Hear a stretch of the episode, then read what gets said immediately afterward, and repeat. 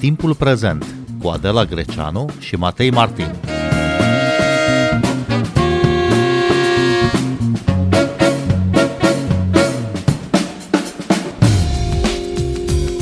Bine v-am găsit! Noi suntem Adela Greceanu și Matei Martin și invitata noastră este Angela Grămadă, cercetătoare a spațiului ex-sovietic, președinta Asociației Experți pentru Securitate și Afaceri Globale. Bun venit la Radio România Cultural! Bună ziua și mulțumesc mult pentru invitație, ca de fiecare dată. Vorbim astăzi uh, la sugestia revistei Dilema Veche despre URSS, Uniunea Republicilor Sovietice Socialiste și istoria sa cu impact până în zilele noastre, când suntem martorii războiului declanșat de Rusia în uh, Ucraina.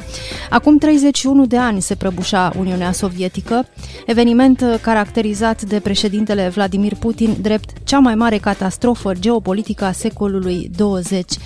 Are legătură această afirmație făcută de președintele Putin cu ani în urmă cu războiul declanșat de Putin în Ucraina? Eu cred că are o mare legătură ceea ce se întâmplă acum cu ceea ce s-a declarat în trecut uh, și asta se vede în diferite discursuri ale lui Putin, în diferite apariții ale sale, dar și în modul în care ei au uh, încercat să adapteze legislația internă uh, și aici vorbim în mod special despre concepția de politică externă, dar și despre doctrinele militare, pentru că există anumite frustrări în aceste documente și ele devin din ce în ce mai evidente, iar frustrările se referă în mod special la uh, rolul pe care Federația Rusă și l-ar dori să-l aibă în sistemul de relații internaționale. Bine, acest statut uh, vine cu niște probleme suplimentare, pentru că există din ce în ce mai multe amenințări, pericole formulate la adresa securității Federației Ruse și ele nu vin neapărat din uh, lumea occidentală,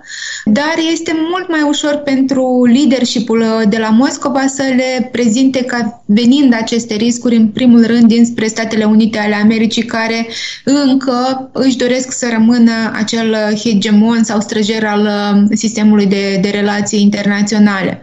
Putem să facem apel la istorie, putem să, să evidențiem anumite momente. În uh, anii 90, în mod special, Federația Rusă a fost exclusă, nu neapărat intenționat, din mai multe uh, dosare internaționale. Cel mai important pentru ei a fost uh, Kosovo.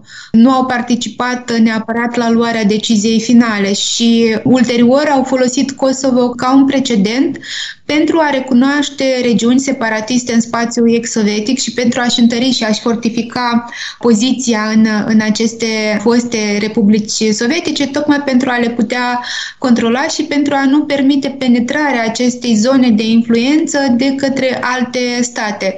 Lucru care nu le-a reușit în totalitate, în primul rând pentru că aceste state și-au dorit o altfel de orientare pentru dezvoltarea lor internă, dar în același timp aici și vedem evidențiate și interesele Chinei, și interesele Statelor Unite ale Americii, uh, și interesele Uniunii Europene pentru stabilitate, pentru securizarea frontierelor uh, de est. Deci Federația Rusă a trebuit să își facă loc printre aceste multiple interese, dar nu a găsit o altă soluție decât uh, să se impună cu forța sau să devină și mai agresivă decât a fost uh, anterior după destrămarea URSS, când s-au înrăutățit relațiile dintre Federația Rusă și Ucraina? Prima probă de foc a fost în anii 90, atunci când s-a discutat despre statutul Crimeei s-a insistat asupra găsirii unei formule de regiune autonomă uh, pentru regiunea Crimea, și uh, disputele au fost destul de tensionate în acea perioadă, doar că noi fiind preocupați, și aici mă refer în mod special statele post-sovietice sau ex-sovietice, fiind preocupate să definească instituții, să definească uh, interese naționale, cumva această dispută dintre Federația Rusă și Ucraina a trecut neobservată de către publicul internațional, de către opinia publică internațională. Deși De exemplu, Republica Moldova privea foarte atent la ceea ce se întâmpla în acea uh, regiune, adică în peninsula Crimea, pentru că avea propria problemă, uh, nu neapărat cu Transnistria, pentru că în Transnistria chiar a fost un uh, război, dar privea din perspectiva modului în care putea să vină cu o soluție pentru ceea ce se întâmpla, de exemplu, în Găgăuzia, în Republica Moldova, acolo unde locuiesc uh, compact etnici uh, găgăuzi. La un moment dat, uh, autonomia uh, Crimeei era un model pentru Găgăuzia, ca ulterior ceea ce s-a întâmplat în Republica Moldova și modul în care au evoluat negocierile pentru crearea Republicii Autonome Găgăuzia să devină, de fapt, un model mult mai bun de organizare a interacțiunii dintre centru și regiune pentru spațiul post-sovietic. Ulterior, lucrurile s-au înrăutățit în um, anul 2004, atunci când uh, a avut loc primul uh, Maidan la, la Kiev și când um, Victor Ianucovici, pentru prima dată angajat într-un exercițiu democratic, aici vorbim despre alegeri uh, prezidențiale, le-a pierdut în fața lui Victor Iușcenco. Știm cu toții că atunci au durat acele proteste la Kiev câteva luni, iar Uniunea Europeană chiar a amânat din cauza acelor proteste semnarea planului de acțiuni comune dintre Ucraina și Uniunea Europeană. Abia în februarie, când a devenit evident și acceptat de toată lumea rezultatul alegerilor prezidențiale, Uniunea Europeană a semnat acel, acel document. Federației Ruse nu i-a plăcut acest lucru, dar uh, cumva public l-a, l-a acceptat ca ulterior să revină din nou asupra acestor planuri de integrare europeană ale Ucrainei la sfârșitul anului 2008, începutul anului 2009, când a fost uh, lansat uh, parteneriatul estic. Puțină lume știe că a existat inclusiv o invitație pentru Federația Rusă de a participa la dezvoltarea acestui uh, proiect, doar că Federația Rusă a interpretat invitația venită din partea Uniunii Europene ca un afront asupra propriilor sale interese de politică externă și, în al doilea rând, uh, ca pe un afront asupra modelului uh, de dezvoltare pe care Federația Rusă îl promova în interior. Aici vorbim despre economie, vorbim despre proiecte de infrastructură. Moscova a spus că noi avem uh, suficiente resurse ca să ne dezvoltăm de sine stătători și nu avem nevoie de bani europeni sau de asistență tehnică din partea Uniunii uh, Europene pentru a demonstra că avem o economie viabilă. Lucru pe care nu-l puteau contesta anterior, la începutul anilor 90, când s-a destrămat Uniunea Sovietică și a cerut asistență atât Statelor Unite ale Americii cât și comunității europene. Deja știm ce s-a întâmplat. În 2010 Rusia a acordat pe față ajutor lui Victor Ianucovici și acesta a obținut uh, victorie în alegerile prezidențiale și ulterior uh, situația a scăpat de, de sub controlul uh, Federației Ruse pentru că într-un anumit moment nu au uh, reușit să țină pasul cu interesele patrimoniale ale lui Victor Ianucovici, care încerca să obțină din ce în ce mai mulți bani de la Uniunea Europeană. Și în schimbul acestor bani, chiar la un moment dat a zis că o să încerc să democratizez uh, Ucraina, o să încerc să ofer mai multă libertate și de exprimare, dar și opoziție, doar ca să vină banii în uh, țara mea. Cum se explică faptul că Moscova e în continuare foarte implicată în politica și mai ales în economia fostelor republici sovietice și nu s-a împăcat uh, cu destrămarea, cu prăbușirea URSS? Aici uh, sunt foarte multe elemente pe care am putea să le aducem în uh, discuție. Uh, trebuie în primul rând să privim la conducerea acestor republici ex-sovietice. Majoritatea conducătorilor care au urmat după destrămarea Uniunii Sovietice au făcut parte din nomenclatura veche, adică au făcut parte din, din sistemul sovietic și modelul pe care l-au implementat ei în construcția instituțională a avut parte de, de foarte multe elemente preluate din uh, sistemul anterior. În al doilea rând, trebuie să acceptăm faptul și să înțelegem acest lucru. Uh, foarte multă lume din nomenclatura veche a fost angajată în instituții publice și, într-o mare parte, lor le datorăm uh, sabotarea multor procese democratice care trebuiau să fie implementate în, în aceste state post-sovietice. Și mulți dintre ei au continuat ani de-a rândul să gestioneze anumite afaceri, să fie implicați inclusiv în ceea ce privește securitatea națională a acestor uh, state, promovând interese străine în, în interior. Un alt uh, element care trebuie luat în considerare este faptul că a existat foarte multă dependență. În primul rând energetică, pentru că Federația Rusă a livrat uh, o perioadă foarte lungă de timp gaze naturale, resurse naturale la un preț mai mic decât se putea regăsi pe piețele internaționale și această dependență s-a menținut, uh, plus că au existat uh, anumite înțelegeri de preluare a controlului de către Federația Rusă asupra sistemelor naționale de distribuție a gazelor naturale. Și vă dau exemplu cel mai bun în acest uh, sens, Republica Moldova. În prezent, compania națională Moldova Gaz este controlată 51% de către Federația Rusă, adică controlul aparține Gazpromului. Și practic asta înseamnă că toată infrastructura energetică a Republicii Moldova este dominată de interese din, din afara țării.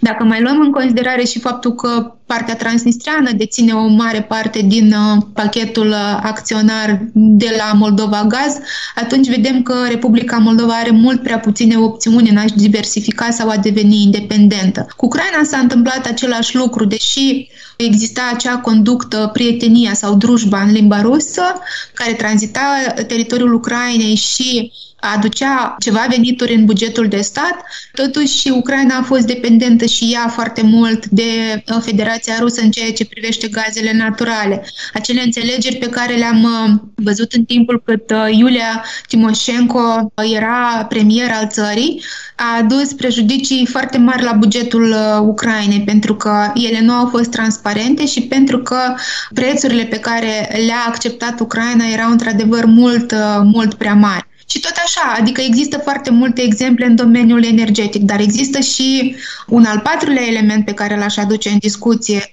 actorii politici care erau influențați sau dependenți de resursele financiare venite de la Moscova sau oameni de afaceri. Al cincilea element care trebuie discutat, care își uh, orientau producția către piața oferită de comunitatea statelor independente, tocmai pentru a obține în schimb niște beneficii materiale și societatea. Societatea civilă s-a indus acea idee că era mai bine în Uniunea Sovietică pentru că exista o țară foarte mare care putea să opună rezistență oricăror pericole venite din, din afară. Uniunea Sovietică avea resurse. Asculți timpul prezent! Timpul prezent e un talk show zilnic despre politică, societate și cultură difuzat la Radio România Cultural. Ne puteți asculta pe Apple Podcasts, Google Podcasts, Castbox, Spotify și altele. Angela Grămadă, dar ce a moștenit Federația Rusă de la Uniunea Sovietică? Federația Rusă a moștenit destul de multe. În primul rând a moștenit uh, metehne pentru dezvoltarea instituțională, pentru că și acolo liderii care au urmat, chiar dacă Boris Yeltsin și-a dorit la un moment dat să transpună în sistemul de dezvoltare instituțională anumite principii democratice, ulterior chiar el prin anumite decizii le-a, le-a sabotat. Aici o să reamintim acele evenimente din anul 1993, pe care mai puțină lume le cunoaște aici la, la București, dar e important să se facă apel la, uh, la istorie. A existat o luptă între diferite instituții publice sau, de fapt, între diferite puteri în, în stat. Apoi a moștenit uh, modelul de dezvoltare economică extensivă, adică de explorarea resurselor uh, naturale în defavoarea implementării unor tehnologii moderne care să ofere uh, mult mai multă perspectivă de dezvoltare durabilă Federației Ruse a moștenit, uh, de fapt a preluat și a fost transpus ulterior în comunitatea statelor independente modul în care Uniunea Sovietică încerca să gestioneze relația cu fostele republici sovietice și erau bazate mai mult pe șantaj, iar șantajul era economic, energetic și militar, pentru că dacă ne uităm și pe conflictul din Transnistria, dar și pe cele din uh, cele două republici separatiste din Abhazia și Osetia de Sud, uh, o să vedem că a fost, uh, a fost aplicată presiunea militară asupra Chișinăului, dar și asupra georgienilor, dar chiar și asupra Armeniei și Azerbaijanului, un conflict pe care Moscova l-a, l-a susținut inclusiv prin prezența militară în regiune. Și tot așa, deci destul de multe din sistemul anterior au fost transpuse ulterior cu o anumită lustruire de valori democratice, principii, un pic de libertate de exprimare, o mai multă libertate de întrunire, dar uh, destul de rapid acest lucru s-a, s-a schimbat sau s-a modificat în conștiința leadership-ului de la Moscova atunci când Vladimir Putin a venit la conducere și și-a supus practic uh, majoritatea instituțiilor uh, statului. La Moscova, dar și în alte orașe ex-sovietice, simbolurile sovietice sunt încă prezente în stațiile de metrou, în gări, în piețele publice, statui cu Lenin, uh, foste steme sau embleme sovietice. Cum se explică asta? Păi, în primul rând, uh, este mult mai ușor pentru autorități să păstreze acele elemente care indicau trecutul glorios, acel trecut în care Rusia, sau în cazul dat Uniunea Sovietică, era practic uh, oponentul principal al Statelor Unite ale Americii, care a fost prezentat foarte mult timp drept hegemon și este prezentat în continuare drept hegemon în sistemul de relații internaționale. În al doilea rând, este mult mai ușor să demonstrezi că deciziile pe care le ia în prezent leadership-ul, adică conducerea, sunt eficiente, sunt reprezentative, pentru că, iată, suntem la fel de puternici cum am fost în trecut. Și trei, atunci când a venit la conducere, chiar uh, la câțiva ani, uh, dacă nu greșesc eu, a fost creată o comisie de istorie la inițiativa lui uh, Vladimir Putin, dar ea a fost pusă în aplicare, adică misiunea acestei comisii istorice a fost pusă în aplicare în mod special în mandatul lui Dmitri Medvedev, care trebuia să readucă în discuție ceea ce s-a întâmplat în uh, perioada celui de-al doilea război mondial atunci când uh, Uniunea Sovietică a obținut victorie, pentru că acesta este mesajul. Se neglijează faptul că a existat acea coaliție antihitleristă, că războiul nu s-ar fi terminat în anul 1945 dacă nu era decizia de implicare a Statelor Unite ale Americii în acest război de parte a acestei coaliții. Practic s-au exclus foarte multe realități. S-au redus la, la minim tot acel sprijin pe care l-a obținut Uniunea Sovietică în, în această victorie. Și e mai ușor să controlezi mintea oamenilor atunci când faci apel la acest uh, trecut decât să generezi proiecte noi, decât să vii cu o anumită viziune sau cu o anumită uh, strategie pentru a dezvolta într-adevăr și politici economice și politici sociale și să încerci să fii mult mai, mult mai eficient. Asta cere, de fapt, foarte multe resurse intelectuale pe care sistemul, de fapt, poate nu neapărat că nu și le permite, cât nu și le dorește, pentru că în momentul în care faci toate aceste lucruri, Ă, atunci pierzi controlul asupra verticalei puterii pentru că lumea va insista mai mult pe drepturi sociale, pe drepturi politice, pe democrație, pe perindarea diferitor ă, forțe politice la, la guvernare. Iar asta înseamnă pierderea controlului asupra puterii și asupra resurselor și la bugetul de stat, dar și asupra resurselor naturale pe care Federația Rusă le are într-adevăr destul de multe. Conflictele dintre Federația Rusă și Ucraina nu sunt recente, ele au o istorie îndelungată, dar în ce măsură liderii lumii occidentale au fost interesați cu adevărat de situația Ucrainei, prinsă între aspirațiile ei europene și interesele Rusiei? Prea puțini au fost interesați, poate doar două, trei state din vecinătatea vestică a Ucrainei, care au avut un trecut uh, destul de complicat uh, cu Moscova, am în vedere relații bilaterale destul de, de complicate și uh, avea o altă înțelegere asupra proceselor de securitate care se întâmplau în, uh, în regiune.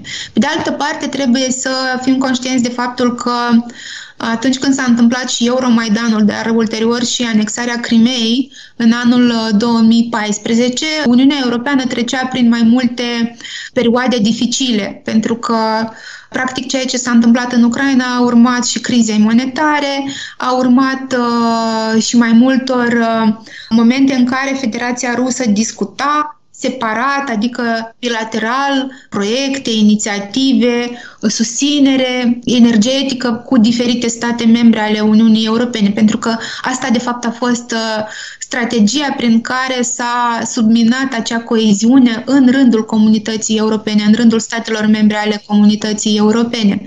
Și plus uh, orientarea aceasta spre, spre interior, discuțiile interne din aceste state orientate spre ce prevalează, decizia europeană sau decizia internă, cât de mult pierd uh, statele naționale în favoarea unor instituții uh, europene, plus uh, coruperea unor lideri europeni, implicarea în procese electorale ale Federației Ruse, poate nu atât de evidente în anumite momente, toate toate aceste elemente au, au condus la o atenție mult mai mică decât era cazul spre ceea ce se întâmplă în, în Ucraina. Și eu sper din tot uh, sufletul că acum comunitatea internațională nu va mai face aceleași erori și că va încerca să fortifice sistemul uh, de drept internațional, astfel încât um, nu neapărat doar Federația Rusă, dar și alte subiecte de drept internațional să nu mai poată să folosească după bunul plac principiile și normele dreptului internațional și să transpună într-adevăr nu selectiv ceea ce a fost adoptat sau convențiile la care au fost uh, parte în trecut, dar și, și în prezent, iar uh, noi să, să putem să avem uh, instituții internaționale care într-adevăr să răspundă nevoilor noastre de securitate și de pace. Angela Grămadă, vă mulțumim pentru interviu. Și eu vă mulțumesc. Dilema veche de săptămâna aceasta ne propune un dosar despre Uniunea Sovietică și istoria sa cu impact până în zilele noastre. Dosarul cuprinde și un interviu cu scriitorul ucrainean Andrei Kurkov, realizat pentru Radio România Cultural de colega noastră Diana Joicaliuc. Interviu din care vă oferim un fragment. Domnule Andrei Curcov, ultimele două luni v-au pus într-o poziție foarte solicitantă, aceea de a vorbi peste tot în lume despre războiul din Ucraina, într-un continuu efort de a contracara minciunile propagandei Kremlinului. Mai credeți în puterea cuvintelor? Well, it's not uh, really the power of literature, but it is, you are right, it is power of words. Într-adevăr, vorbim în aceste momente despre puterea cuvintelor și nu despre forța literaturii. Nu suntem foarte mulți cei care încercăm încercăm să le explicăm oamenilor din alte țări ceea ce se întâmplă în Ucraina, dar mai ales care sunt motivele acestei agresiuni a lui Putin. Eu nu mai scriu deloc ficțiune de când a început războiul, dar public articole și eseuri despre ceea ce se petrece și deseori sunt invitat să povestesc despre Ucraina. Am opiniile mele, nu înseamnă că dețin adevărul absolut, dar încerc de fiecare dată să transmit informația corectă. I have my own duty and the writer's duty is to pass the true information. Scriați despre un conflict între Rusia și Ucraina cu câțiva ani înainte ca acesta să se întâmple. De altfel, mai sunt și alte lucruri pe care le-ați imaginat în romanele dumneavoastră și care apoi s-au întâmplat în realitate. Cum vă face să vă simțiți faptul că textele dumneavoastră distopice devin nu după foarte mult timp o oglindă a realității. Well, it's not the first time, I should say, because I had several situations with other novels that when things I wrote became reality. Da, se întâmplă uneori ca lucrurile despre care scriu să devină realitate. În urmă cu 20 de ani am scris romanul Ultima iubire a președintelui, despre un bărbat ajuns din întâmplare președinte, iar atunci când candidează pentru a doua oară este otrăvit chiar în timpul alegerilor. Nu moare, dar va suferi de grave afecțiuni ale pielii. Ei bine, la vreo șase luni de la apariția acestei cărți, a fost otrăvit Victor Yushchenko. Tot în această carte mai e o scenă în care președintele Putin îi promite președintelui ucrainean că o să taie furnizarea gazului și mai sunt și altele. Apoi, în The Bigford Fuse, este unul dintre primele romane pe care le-am scris pe la sfârșitul anilor 1980, o istorie a evoluției mentalității sovietice din 1945 până în 1962. Această carte, pe care am scris-o în perioada sovietică, a devenit foarte relevantă astăzi, deoarece vorbește despre cultul războiului și al victoriei în societatea sovietică. Acum avem același lucru în societatea rusă, folosit greșit de Putin pentru a schimba mentalitatea în conștiința poporului rus. Now it is the same in Russian society and it is misused by Putin eh, in order to actually reshape the mentality and consciousness of Russians. Scriitorul ucrainean Andrei Kurkov în dialog cu Diana Joicaliuc. Noi suntem Adela Greceanu și Matei Martin. Ne găsiți și pe platformele de podcast. Abonați-vă la timpul prezent pe Apple Podcasts, Google Podcasts și Spotify. Cu bine, pe curând! Thank you.